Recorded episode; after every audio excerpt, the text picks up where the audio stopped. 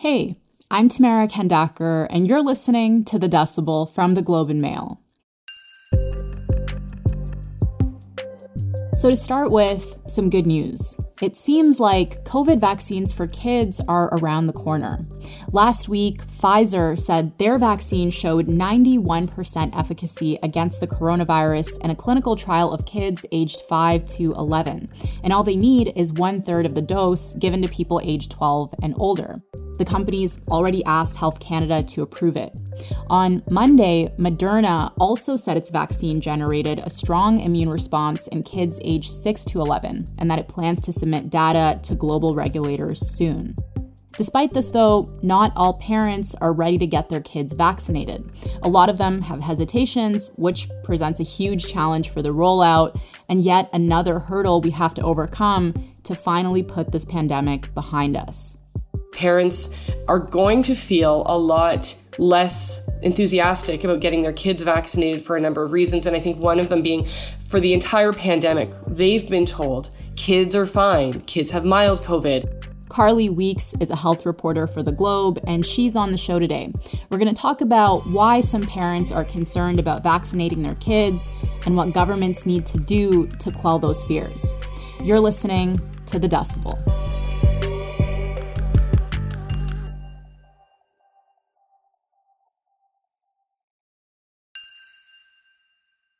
Hey, Carly, thanks so much for doing this.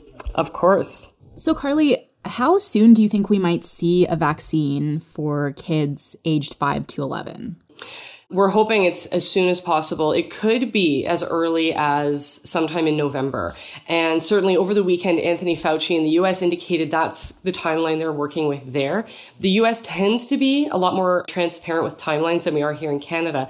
That being said, we know that Health Canada has been looking at the clinical trial data submitted by Pfizer for the last couple of weeks. So we are really hopeful that this means good news will be on the horizon, that if everything looks good from a safety uh, and efficacy standpoint, I don't think it's outside the realm of possibility to see something approved within several weeks. Can you tell me anything about the vaccines themselves? Like, do we know which ones might become available and how effective they are? So it's not just the Pfizer vaccine for kids under 12 that we'll soon be looking at. Moderna is now saying that its first data involving kids age 6 to 11 has been complete and they're showing a really strong immune response in their trial. Not unexpected, of course, because we know that this vaccine works really well in adults. For kids, uh, the dose is basically just less because kids have a really strong immune response. Things are moving really fast. And this just makes me think of the rollout for adults, which was very chaotic, especially where we are in Ontario. I think a lot of people would agree that it was a mess. Are we in a better spot this time with kids?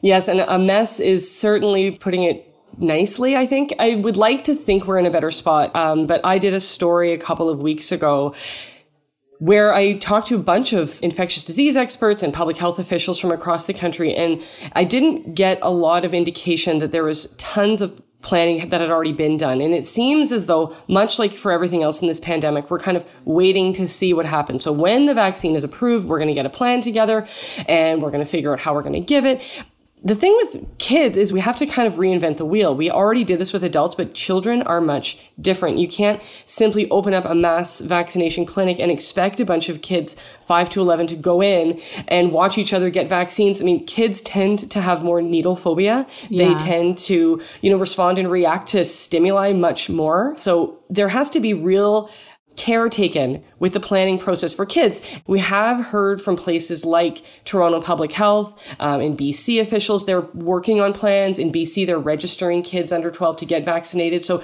they, I think there's a recognition that we don't want to make the same mistakes. Mm-hmm. I'm not sure if we're going to actually um, hit that mark. Are there other logistical challenges that need to be considered for kids that we didn't have to consider for adults? Well, there's many. You know, I think one of the issues is also going to be where we're doing it. So there's a lot of people who are saying, let's vaccinate kids in schools, whereas others mm-hmm. say, no, it needs to be out in the community where their parents can be with them to hold their hand. There's everything from where we're going to do it, specifically how things will be set up, you know, how we're going to do that outreach. And then there is the whole question of reaching people who are feeling hesitant. So there's a whole giant aspect of this campaign that I think we don't talk about often enough, which is basically messaging and how we're going to be communicating to parents that these vaccines have been looked at. They are safe. This hesitancy that you're talking about is being reflected in the data, right? So there was this Angus Reid poll that came out last week that asked parents if they'd vaccinate their kids aged 5 to 11 if a vaccine became available and only 51% said yes as soon as it became available 18% said, yes, I will eventually, but wait a while. 23% said no, and 9% said they were unsure. So, what are experts telling you about why parents are hesitant about vaccinating their kids? Yeah, and, and those poll results are certainly uh, sobering because if those numbers do hold up, even a little bit, you know, that's really troublesome for our vaccination effort. And we need to get kids vaccinated to bring this pandemic to an end. So one of the things I think that has parents most concerned are just is, is the safety aspect. It's new. They have questions about the safety and they want answers. And I think that um, we don't often do a very good job here in Canada of providing really accessible answers to those kinds of questions. And we certainly did see that with the earlier rollout. I think the vaccine had already been out for some time before we saw a lot of health units and health groups across Canada create tailored messaging for various groups in various languages, doing a lot of the outreach that probably should have been done before the vaccine was even approved. So the issue with kids is going to be even trickier. Parents are going to feel a lot less enthusiastic about getting their kids vaccinated for a number of reasons. And I think one of them being for the entire pandemic, they've been told kids are fine. Kids have mild COVID don't mm-hmm. worry about kids. And there's been this framing of it, and we we keep seeing it from health officials as well. Whenever um, you know there is a terrible tragedy involving a child dying of COVID, we always hear, but they had underlying conditions, as if that's supposed to make it okay. So don't worry, your kids are going to be fine. It's just these kids with health issues might not be. And that is a really troubling framing. And one of the things that it has done is perpetuated this idea that kids are safe when it comes to COVID, when in fact they are not. For the most part, kids do experience mild illness, but there will be a subset who will experience very severe symptoms. They may need to be hospitalized. And as we have seen, there are some cases of pediatric death in Canada.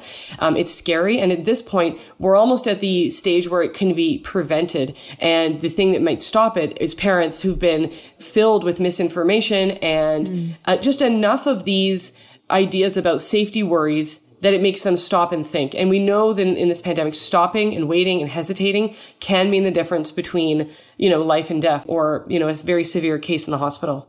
So, this may be obvious to our listeners, but it's true that we have been told throughout the pandemic that kids aren't impacted as seriously. So, I wonder if you can talk a bit about why this idea is now a problem and what are we not understanding when we think about kids and COVID in that way? You know, I had a really interesting chat with a pediatric infectious disease specialist in Alberta who has three kids in primary school, so none of them are vaccinated. And she is the one who first brought this idea to me. And it really, I think, resonated because it's something I've been thinking about for a long time is that I think that it's a lot less scary to tell parents that COVID is no big deal because we know a lot of your kids might get COVID and they'll be fine. But I think that in terms of the disservice that it's done for parents is that it has, yes, spread this false idea that that kids will be fine. They won't experience some of these side effects. I mean, there's kids with long COVID. There's kids who get all kinds of very serious long-term side effects from COVID. Not to mention the mental health impacts of the continuing pandemic. So the longer this goes on, the greater the risk of school shutdowns, extracurriculars not being allowed, um, and even things like, you know, kids who are very vulnerable. We know that they're the ones who are likely going to suffer the most. So not being able to get to their specialist appointments in person, what we're seeing from a lot of the evidence and from what a lot of experts are saying is that they fear that this idea about safety issues and concerns is going to be what stops a lot of parents from vaccinating their kids. Um, so basically the risks of COVID far outweigh any risks of the vaccine are we doing that messaging? Are we communicating that idea properly? Mm-hmm. So, how do you go about undoing that messaging that the risks to kids who catch COVID are mild? How do you go about undoing that messaging that's been fed to parents for the entirety of the pandemic? Well, I think you need to start right away with a very, very clever, smart, open, and transparent campaign, like an information campaign. We are living in an era where it's almost like information warfare, and there's a fire hose coming at us every day from the second you open your phone in the morning while you're scrolling in bed, like I do, to the second you close your eyes at night. You know, there's conflicting information. There's, you know, a lot of websites that are masquerading as real news, spreading very scary ideas about the vaccine in kids. Um, so I think that we're working in, on a real uphill battle here and public health officials have their work cut out for them. That being said, I don't think you need to start some sort of information campaign by striking fear into the hearts of parents either. I think we just need to be really open and frank about this. You know, for every hundred kids that get COVID, there will be, you know, one or two that may end up in the hospital or, you know, that, that kind of thing. And I think that really, really sending these proper messages out, you know, showing what it looks like when all of the sports fields are empty and schools are closed versus mm. as we all see kids across the country back in class wearing masks and and being safe and being able to control the spread how much better it'll get when we're able to vaccinate those kids so the experts that i'm speaking to are basically saying we need to have clear open, transparent information. That's what these doctors I've been speaking to are kind of pleading for. What kind of misinformation have you seen? Like, what are we up against when it comes to education? So there was a Canadian study that came out a couple of weeks ago that was promptly retracted that falsely said that the risk of heart inflammation tied to the vaccine was much greater than it actually was. But it, all it took was to publish that for anti-vaccine activists and others to sort of take hold of it, to write their own news stories about it, and then it spreads like wildfire on social media. It is really troubling to see the level of lying that's going on when it comes to these vaccines. So like you name it, it's being said. Yeah. So when should this education campaign start?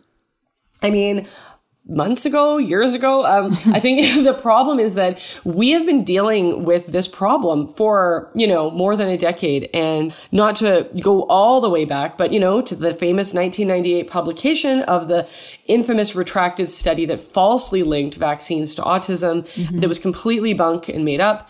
But, you know, the fallout continues today and here in Canada you know, we do have high vaccination rates among kids, but there is, uh, you know, a couple of percent in there, sort of this segment of the population of parents who are hesitant. They're not necessarily hardcore anti-vaxxers because we do have those, but my point is this is not a new problem. And in fact, COVID just makes it that much worse.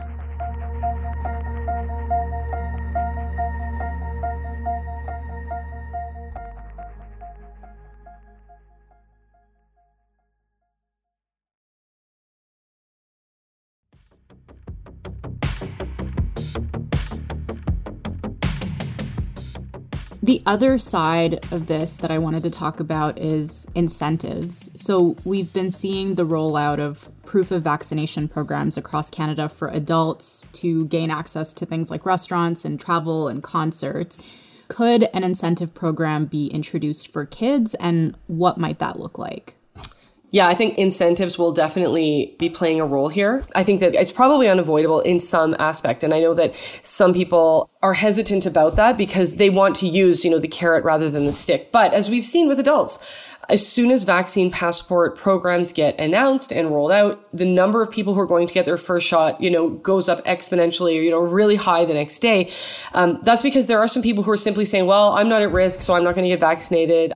So, you know, give people a reason to go out and get their kids vaccinated. If they're not enthusiastic about getting their kids vaccinated because they feel the risks of COVID are low, then perhaps, you know, the idea that if your child wants to participate in an extracurricular activity, that might be enough to push them to go and and get vaccinated. And certainly for those people that want their kids to participate and have their kids vaccinated and want to keep their kids safe, they don't want to have, you know, unvaccinated kids coming in and, and potentially bringing in risks because, and let's not forget there's a lot of kids out there who do have underlying medical conditions, who do need that layer of security around them. So the flip side of that is that it's only fair to have those same rules in place for kids to keep them protected.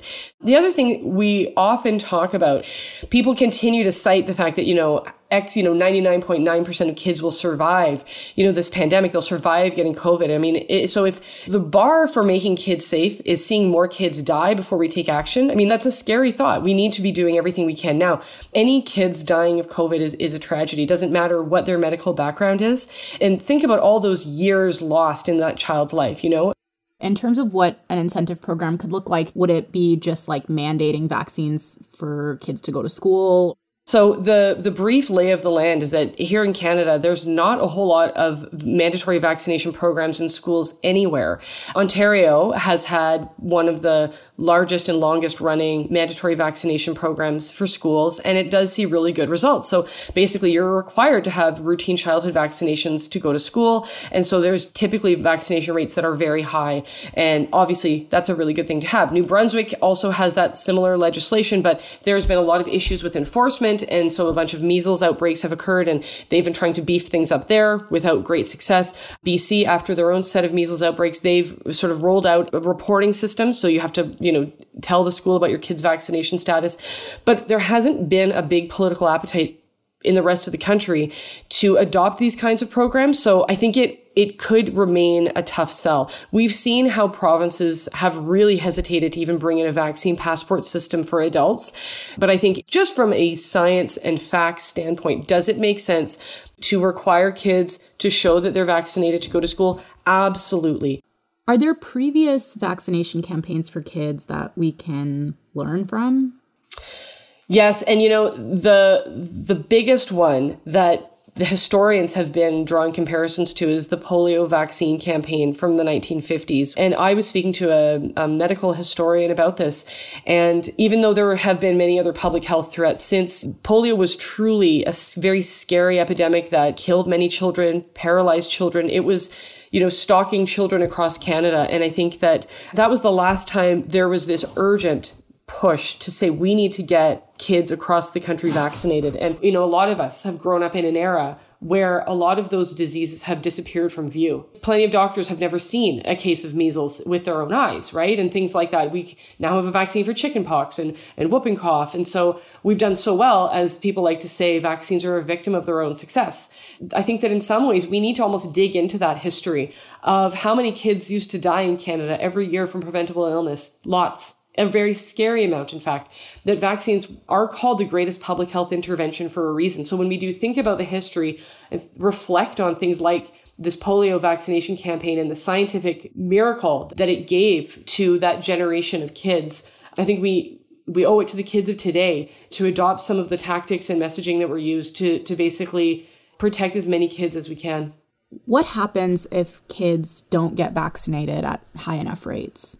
What will happen is that there will be a segment of the population of kids that remains at risk for COVID. And while there will be those who are protected and as rates in the community go down, that should help stop transmission on a whole. I think you have a bigger question of what's going to happen in the future to some of those kids. So even if we're able to say contain the spread within schools because we have, you know, 60% of kids vaccinated, those kids will eventually get older. They are still remaining unvaccinated. And at this point, it's safe to say COVID is not going away. And so the kids of today will become the teens of tomorrow. And the older you get, the greater the likelihood of severe illness. We also don't know what sort of new variant could be on the horizon. There is a very real possibility that at some point a new variant could come along that is more transmissible, that does break through some, some of the vaccines. And then it will be a race to sort of catch up. And any time you have a very large pocket of the population that is unvaccinated, it poses a risk to them as well to others around them. We think about those people who are immune, immune compromised or elderly who need that shield of community protection to keep themselves protected. So any large chunk of the population unvaccinated, uh, it, it, will end eventually pose a risk to, to pretty much everyone. So, so do you think we've missed the boat on fighting this hesitancy, or is there still time to get this done and, and make sure that this rollout happens smoothly? We just need to figure out a way to get it to people on their phones, in their hands, where they live. You know, put this message in front of people's eyes and in a really smart and clever way. So, of course, there's still time. And, you know, while the public opinion surveys do indicate a large portion of parents are going to be hesitant, there are those who remain optimistic that once this vaccine actually becomes available, there will be people who line up. So, you know, that we can take the optimist view that parents will see the alternative. We've been hearing about some very scary, very real deaths of kids in places that have been hard hit, like Alberta and Saskatchewan. So it could be just that's all it takes for those, for some parents to say, enough's enough. I'm going to get my kid vaccinated because I don't want them to become one of these tragic stories. Okay, Carly, thank you so much for this conversation. Really appreciate it. Thank you for having me. That's it for today. I'm Tamara Khandaker. Our producers are Madeline White, Cheryl Sutherland, and Kasia Mihailovic. Michal Stein edited this episode. David Crosby edits the show, and Angela Pacienza is our executive editor. Thank you so much to Carly Weeks. You can find her on Twitter at Carly Weeks. If you want to reach us, you can email us at thedecibel at globeandmail.com. If you want to reach me, I'm on Twitter at anima underscore TK. Thank you so much for listening, and I'll talk to you tomorrow.